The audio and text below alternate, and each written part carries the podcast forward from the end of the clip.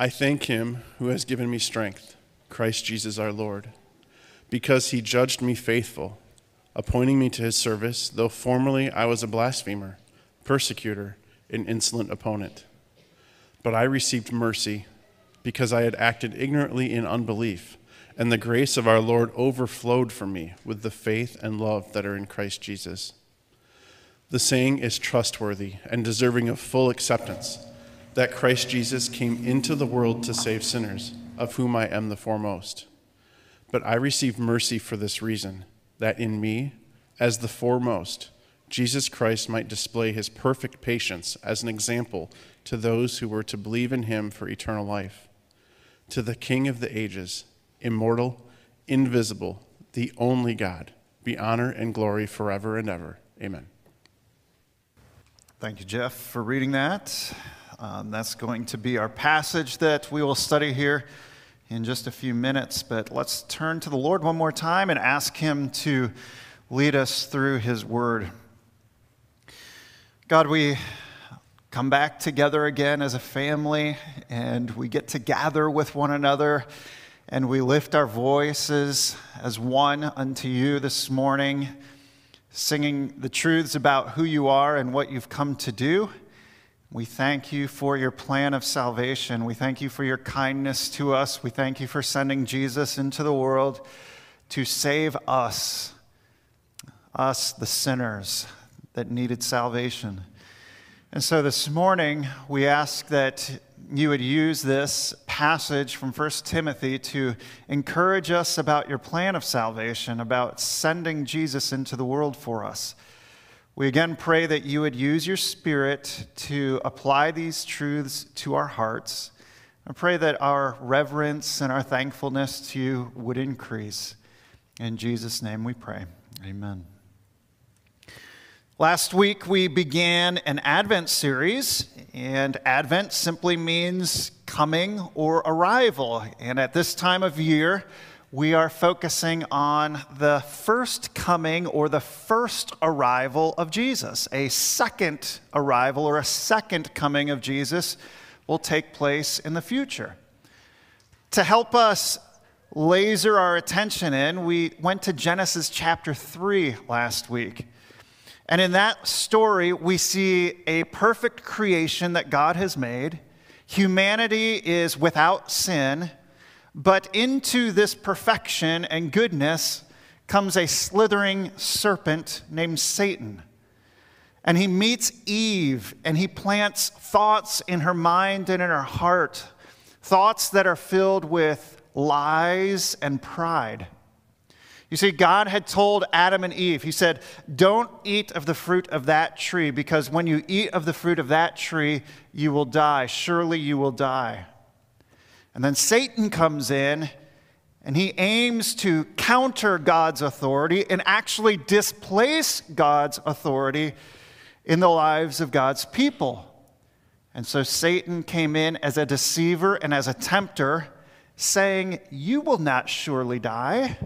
For God knows that when you eat of it, your eyes will be opened and you will be like God, knowing good and evil. You need this in your life.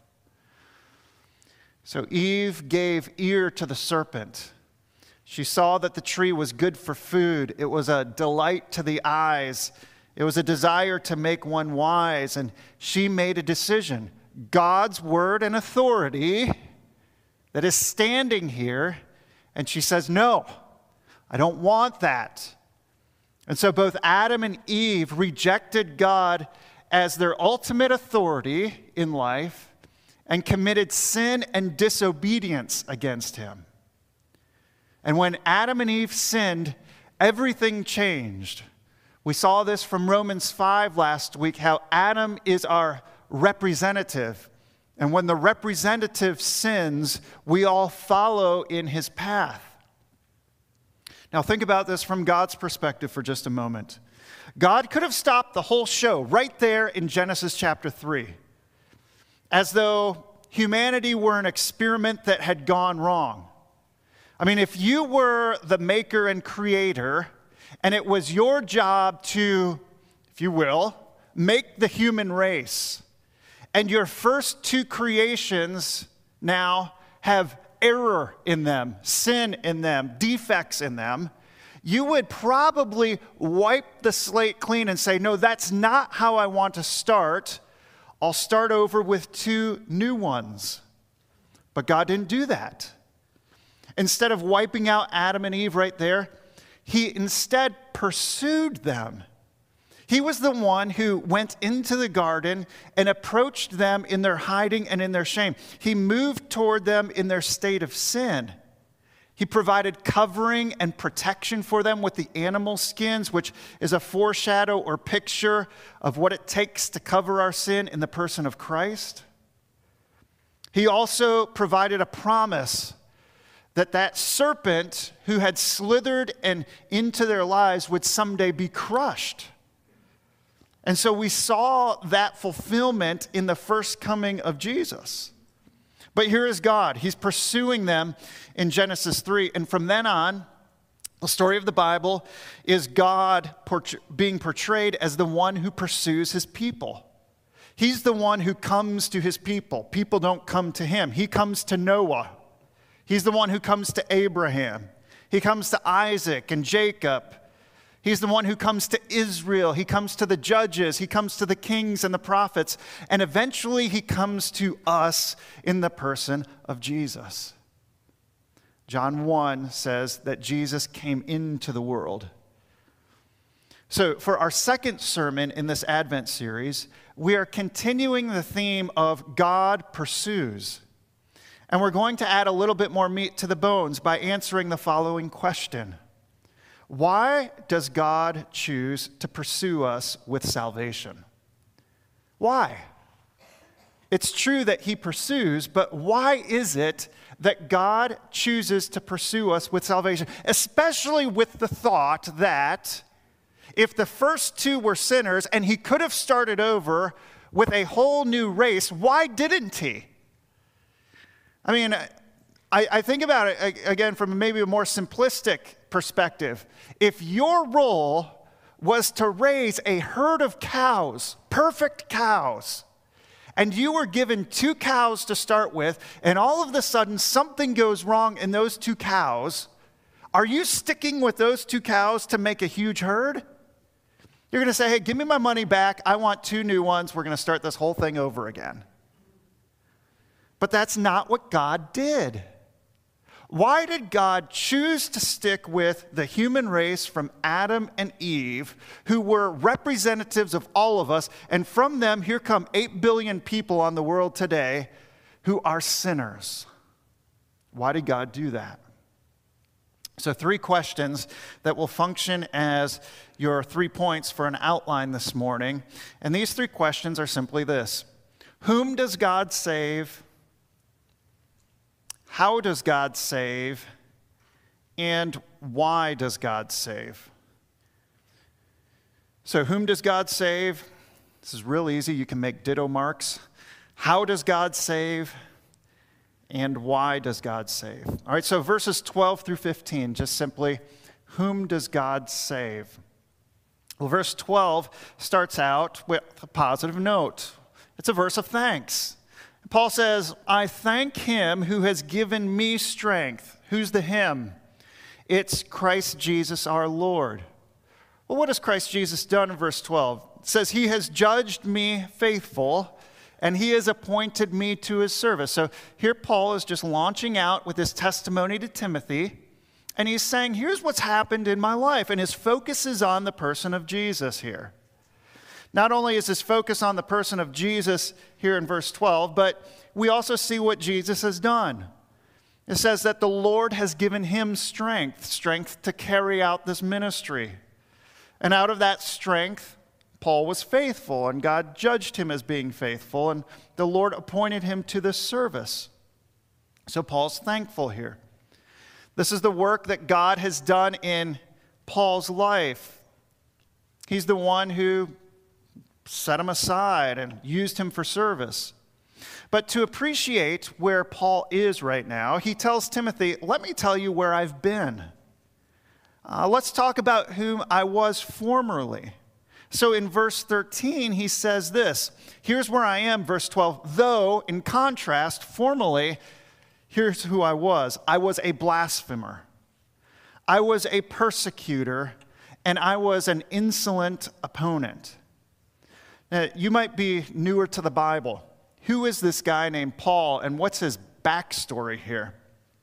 Paul, before he became a Christian, was otherwise named Saul.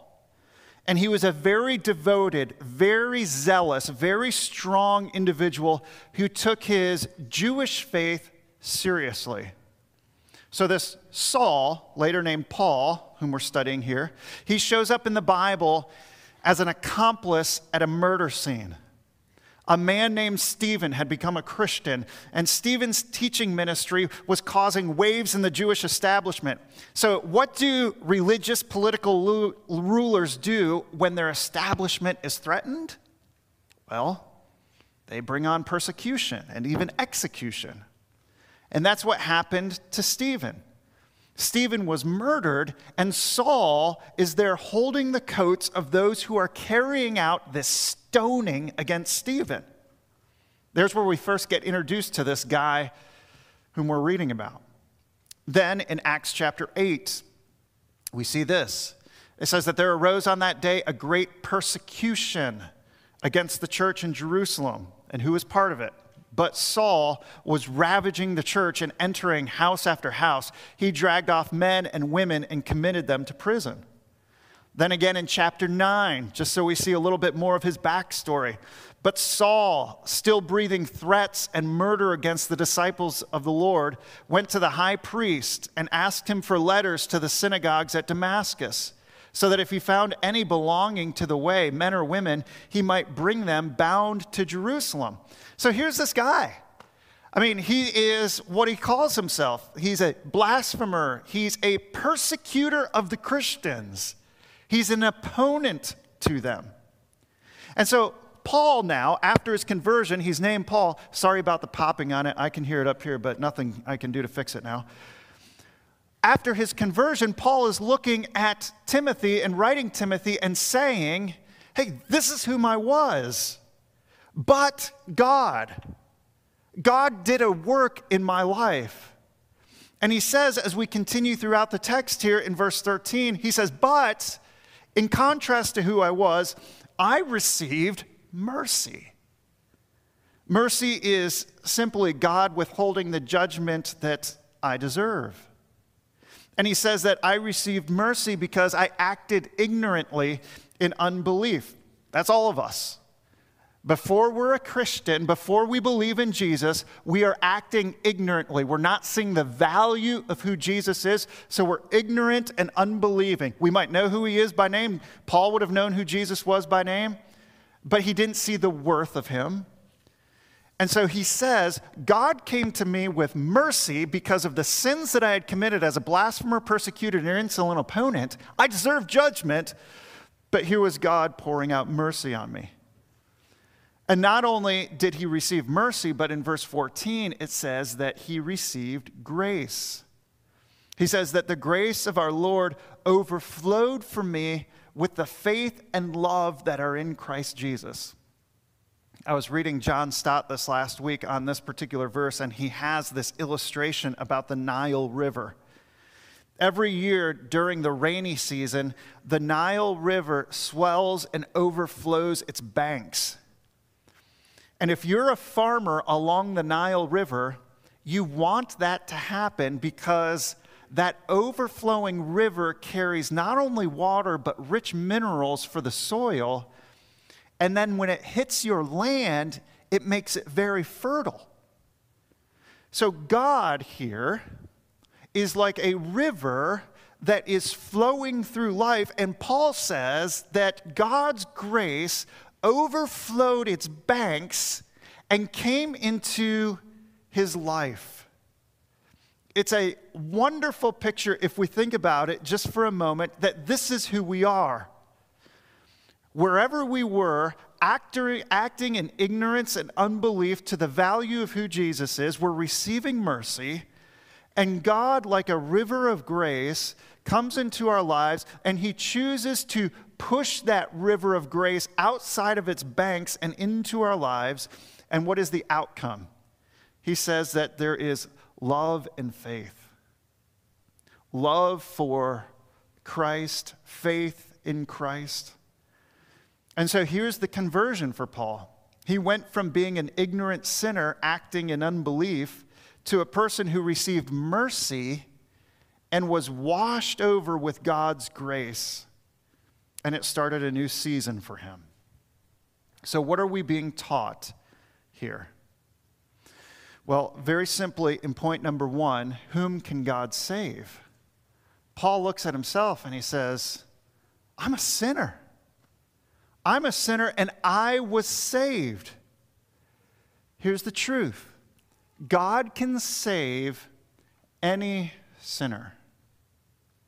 God can save any sinner. And as you go into this Advent season, I think we are anticipating being with family members, and there's a good chance that in your extended family, there are the uncles who have this notorious reputation, and instead of looking at them as an outcast or an unsalvageable person, we need to start thinking, oh, this is just a field along God's river of grace, and His grace can easily swell up over the banks and make this a fertile field, a saved soul. Paul said this in 1 Corinthians 6 9 through 11. He said, Do not be deceived now.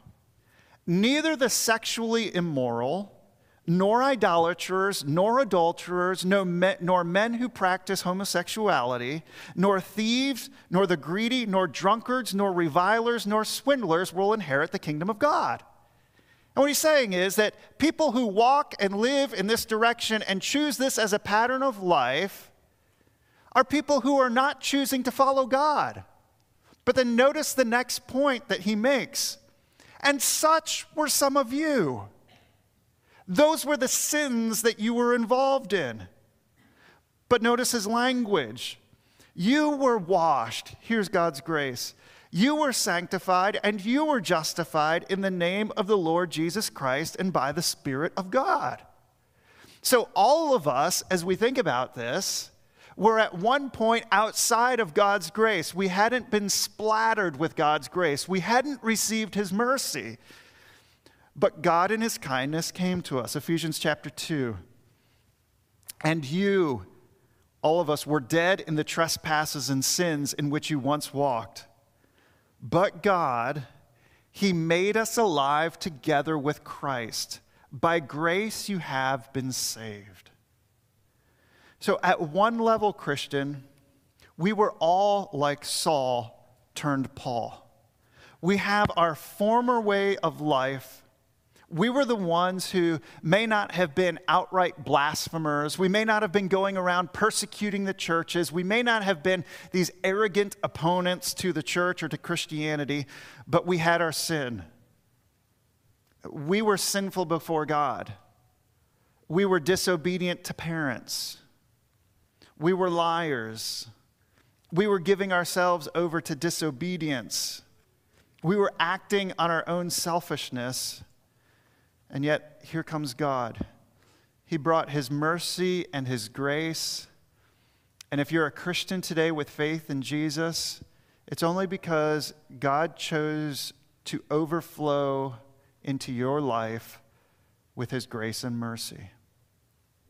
So, verse 15, he says this The saying is trustworthy and deserving of full acceptance that Christ Jesus came into the world to save sinners, of whom I am foremost. So, whom does God save? It's very simple here. Paul looks at himself and then he makes the statement. He sees himself as a sinner and then he says, Christ Jesus came to save sinners. He came to save all kinds of sinners, all types of sinners, great and small. That's what God does. God saves. If you're here as a non Christian, you may have a background where you just kind of wonder is there any hope? And there is. You are the kind of person whom God saves. And he does it by simply extending mercy and grace to you. And you might be thinking, I'm too bad to be accepted by God.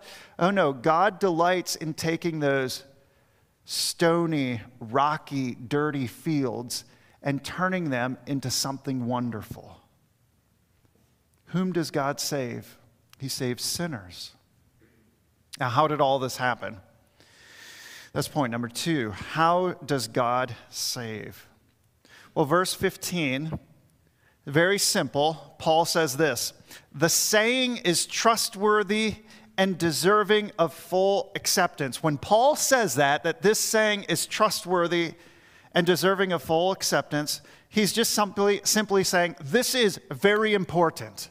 It's like Jesus in his words in the Gospels using the terms verily, verily, or truly, truly, I say to you, I want you to understand this. Well, what is it that Paul wants us to understand? He says that Christ Jesus came into the world to save sinners. There's the statement. It's of crucial importance for us. Christ Jesus came into the world to save sinners. So, how does God save? God saves by sending Christ Jesus into the world to save us. Now, just several observations here. Notice who Christ Jesus is. He's going to be the one who saves. We've been studying Christ through the Gospel of Mark. He's the Christ, the Messiah, the designated one. We saw him last week as the serpent crusher. In Genesis, he is the seed of Abraham who is going to be a blessing to the nations. He is the descendant of David who's going to sit on a throne. He's the Son of Man in Daniel chapter 7 who is given a dominion. As you look at the book of Isaiah, he is the suffering servant. This is Jesus. And his name, Jesus, simply means salvation. And then Paul goes on to say, This is a saying that is worthy of full acceptance that Christ Jesus came. What's the significance of Jesus coming? Well, you could think about it this way you were at home before you came to church. You didn't just arrive here at church out of nowhere, you came from a place. You were existing before you came here. And very simply, Christ Jesus was existing as the Son of God with all glory and all honor, and he chose to come. And he came to this world of all places. Think about it for just a minute. You chose to come here this morning. You didn't choose to go down to Fillmore. You didn't choose to go to Rikers Island this morning.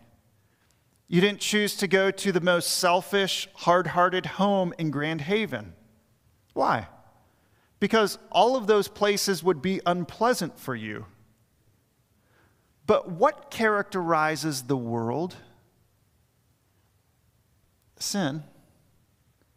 What characterizes the world is people who are rejecting God, and yet Jesus chose to come here.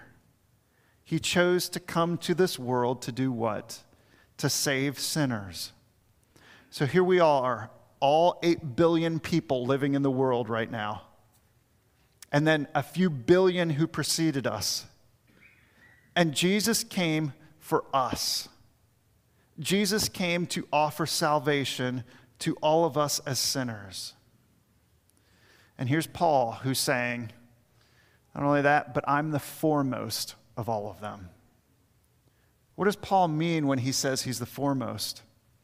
I think Paul had known history. He knew that there were others who were murderers, others who had pillaged, others who had been guilty of all kinds of crimes. So Paul knew that there were others who had done much worse things, but I think what Paul is saying is, I know my heart. And I can really be the foremost. I can be the example of examples when it comes to who a sinner is. You think about his life previous to conversion. No doubt he had flashbacks of Stephen dying in front of his eyes. Perhaps he had heard the screams when he was separating Christians from their families. Probably heard the sounds of thuds as he had beaten people, the sights of blood as their bodies were torn apart. And so he can look back and say, I was doing all of this against God. And he can call himself the foremost. But Christian, don't just stop there at a statement that Jesus Christ came into the sinners into the world to save people like Paul. He came into the world to save people like us. And how we see our transgressions against God, how they come back to our minds over and over again, we deserve his wrath and his eternal judgment, but God saves sinners like us. Whether it's something that we say or think about, we should daily remind ourselves I am a sinner, and I am a sinner who has received grace and mercy from God. I've been saved by Him. So, how does God save? He saves us through Jesus who came. Jesus, who lived a perfectly obedient life and substituted himself in our place, went to the cross and took the punishment that we deserved for those sins and offered his life of obedience as a gift to all of us. That's how God saves through the person of Jesus.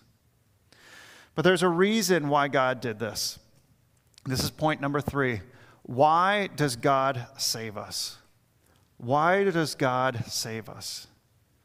He saves us for his own glory. He saves us for his own glory. So notice what he says here in verse 16. He says, But I received mercy. I'm the one who received salvation. I received mercy for this reason that in me, as the foremost, the one who was the foremost of sinners, the one who can be out in front of you as an example, I received mercy that in me as the foremost, Jesus Christ might display his perfect patience as an example to those who were to believe in him for eternal life. And then he turns and says this in verse 17 To the King of the ages, immortal, invisible, the only God, be honor and glory forever and ever. Amen. So, verse 16. Paul realizes that Jesus was going to use him to display his patience, his work to others who would soon believe. His salvation was meant to be a showcase of God's powerful patience in the life of a renowned sinner. His life, being saved, was going to be a display of what God could do. So, Vince Lombardi, if you don't know who he was, he coached the Green Bay Packers from 1959, 1960 to 1967. When he took the team in 59, the team had won one game. They had lost 10 and tied another. They were 1 10 and 1. Their team was known for just being lazy um, when players showed up for training camp, their mind was this was an extended vacation. They were the laughing stock of the NFL. But when Lombardi came to this poor, pathetic team, he turned the team around completely. And for the rest of the eight years that Lombardi was there with the Packers, he went to the championship or Super Bowl six times and won five of them. And so when you look at the laughing stock that the Green Bay Packers were, and they are this year too, the conclusion is that Vince Lombardi's coaching ability was what turned this laughing stock into a championship team. You might, if you're a sports fanatic, know only one player on those teams. But you know the name Vince Lombardi because he was able to take the worst in the NFL to prove that he was the best. After one of his championships, President Kennedy called him up. He was so convinced about what Lombardi could do. And he said, Could you, in a way, represent our country? I want you to come and coach our Army football team. He turned it down. But the point was that Lombardi's ability to save a football team pointed back to him as being a great coach. He got the attention. So I'm trying to do this right now a little bit in my life. So in my driveway, recently, I've noticed that there is a puddle that started out about four inches wide, and then it grew to eight inches wide, and it kept growing. And so I looked up under there and I saw this orangish liquid that was leaking out. And so I pulled our van into the garage, and I think, I'm not saying it is, but I think I have a cracked radiator. Now, what I love to do is I love to bring cars in because I'm not a mechanic. I love to just start tinkering with them and working on them. And the best feeling is that when it's all fixed up, I go into the house and I just, I mean, this is kind of silly, but I start flexing my arms a little bit. And I say things to Chris like, I bet you never thought you married a mechanic. Yeah! And flex the guns. She gives me a little pat on the back and says, Come on, move along. but the point is that when you get a job done like that, it's not the crusty radiator that gets the accolades or the appreciation for it. It's the person behind it who fixed it that gets the pat on the back. They're the ones that get the honor and the glory for what's done. Dawn dish soap. It's amazing, isn't it? You come in and you've got dirty hands from working outside on the car, or you've got those greasy dishes that have been in the sink, and you just put some Dawn dish soap and start rubbing, and it just cleans it all off. What gets the attention? The Dawn dish soap does because it did the work. And here's the point, folks that God is the one who does the saving, and the point isn't that we get propped up so that we can shine our wrecked lives with sin in the past are what point to the glory and the honor of God and how great He is in saving us. We're the cracked, crusty radiator. We are the greasy hands that need cleaning. And yet, God comes along and says, I can take a persecutor, a blasphemer, an insolent opponent I can take somebody who has a terrible background in their life, even to the point that people would look around at you and say, Man, I remember who you used to be. You used to be all messed up. Or you just look at your own life and maybe you weren't the external, outward, like piece of trash that people think of, but you could see into your heart and you could see all kinds of selfishness and all kinds of pride. And then God comes in and he starts doing his work in a way that you never could do. Who gets the glory and the honor? God does for all of this. You can imagine Paul, first century. He's writing to Timothy, who's pastoring in Ephesus. And Paul comes to town and enters into a synagogue. And he starts sharing, I am the one. I'm the Saul that you had heard of. Now my name is Paul. At the end of the night, you invite him over to your house, and he's sitting there and he continues his story, telling about his mind, the way that he used to think, and how he was ambitious, and how he was zealous for his Judaism.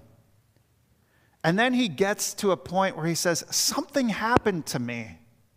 The Savior came. God came into my life. My eyes were opened. I used to think that Jesus was a poser. I used to think that Jesus was a crutch for people. I used to think that he was somebody whom you could leave behind. But then God did something in my life. God opened my eyes to see how great he is and, and the sin that I had in my own life. You hear about God's work and you stand back and you think, if God could save a sinner like you, he could save a sinner like me. And all of a sudden, it's the Creator, it's the Savior who starts getting the attention for all of this. So here's an encouraging thought Jesus came into the world to save you. You were the sinner. But why did God do that? God did that so that He might use you, if you will, as a field along the river of grace. As a field which was a throwaway field grown over with all kinds of thorns and weeds. It was past anything good. It couldn't be saved. And yet, He uses you as a field along the river of grace to show that no, I can redeem this field. I can take that field and I can make it burst forth with fruit and vegetables. I can make it come to life. Your life, Christian, is a display of God's ability to save. And God sends you out to other people's lives. He puts you in a neighborhood, He puts you at a school, He puts you at a place of work. He makes you a father or a mother. And you find yourself living next to all kinds of unbelievers, and you have a purpose.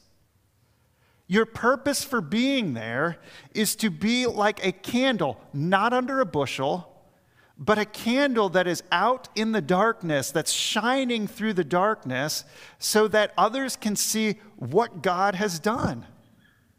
That God came into your life and saved a sinner. So I think it presses in a little bit further. We think, what would life look like if Paul lived in my neighborhood? How many more people would know about the grace of God? What would life at work look like if the Apostle Paul worked there? How many more people would know? What if he was in my family? How many more people would know? And I think let that be a gentle nudge in the small of our back that God is pushing us out into the world because this is his plan, starting back with two people. I'm going to use two people and I'm going to start the human race, and they're going to be filled with sin, but I'm going to show how great of a Savior I am. Do people around you know the Savior? You want to talk about a way to invest your life in something that is eternal. Think about this for just a minute. The cure to cancer, the cure to Alzheimer's, the cure to genetic heart disease, that would be awesome. That would be great if it came into the world and we had that this week. It would change a lot of lives and it would give people an extra 20, 30, 40 years of life. But as a Christian, God has a mission for you that goes beyond 20, 30, and 40 years. At the end of verse 16, he says that he, that is Paul, is being used as an example to those who were to believe in him for eternal life. God is putting you in front of people as a showcase that their lives, not just for 20, 30, or 40 years, can be changed, but that their eternal life can be changed. And only God can do that. He gets the praise and he gets the glory for it. He's doing a work in your life and it shines forth to others. So that's why Paul finishes out verse 16 with To the King of the ages, immortal, invisible, the only God be honor and glory forever and ever. He can look and say, This is God's plan. He came and He pursued us. He saved us. Well, for what reason? So that His power, His honor, His glory might be on display. They might be there to save people from their sins, people who need eternal life. That's why God pursued us, so that our lives might be a display for His glory. So, three takeaways. Number one, as we consider this passage this morning, we all have reason to express thanks to God. We all have reason to express thanks to God. Life might be hard, life might be difficult. There might be challenges that you're facing. There might be disappointments on the horizon, especially as you approach the Christmas season. There might be expectations that you just know aren't going to come true this year. God kindly chose to pursue you and to save you and to work his grace and mercy and patience in your life. Where would you be today if it wasn't for the mercy and grace of God? Where would I be in eternity if it weren't for the mercy and grace of God? We'd be in everlasting hell. But thanks be to God who, who comes to us with his indescribable gift in the person of Jesus. Just for that reason, we have a reason to be thankful. Number two, as a Christian, you have significant purpose. You have significant purpose. There's a search for purpose and significance in the world today. We want to do something that will outlast our lives. Well, what is our purpose? Our purpose is to display the saving grace of God to others. And wherever God places you and whatever context He puts you in, you are there for the purpose of honoring and glorifying God. You are there as a Christian so that others might see the light of the gospel and not just see it, but hear about it as well.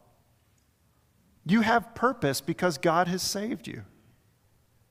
And then, third, because this is for God's glory, you have the best security for your salvation. You have the best security for your salvation. Because your salvation is not banking on you. Your salvation is banking on the reputation, the glory, and honor of God. And he who began a good work is going to bring it to completion. He's doing the work in and through you. So when we step back and we just look at this, Christian, we see that God pursued us. Why did he pursue us? He pursued us for his honor and for his glory. And that's a good thing in our lives. Let's pray.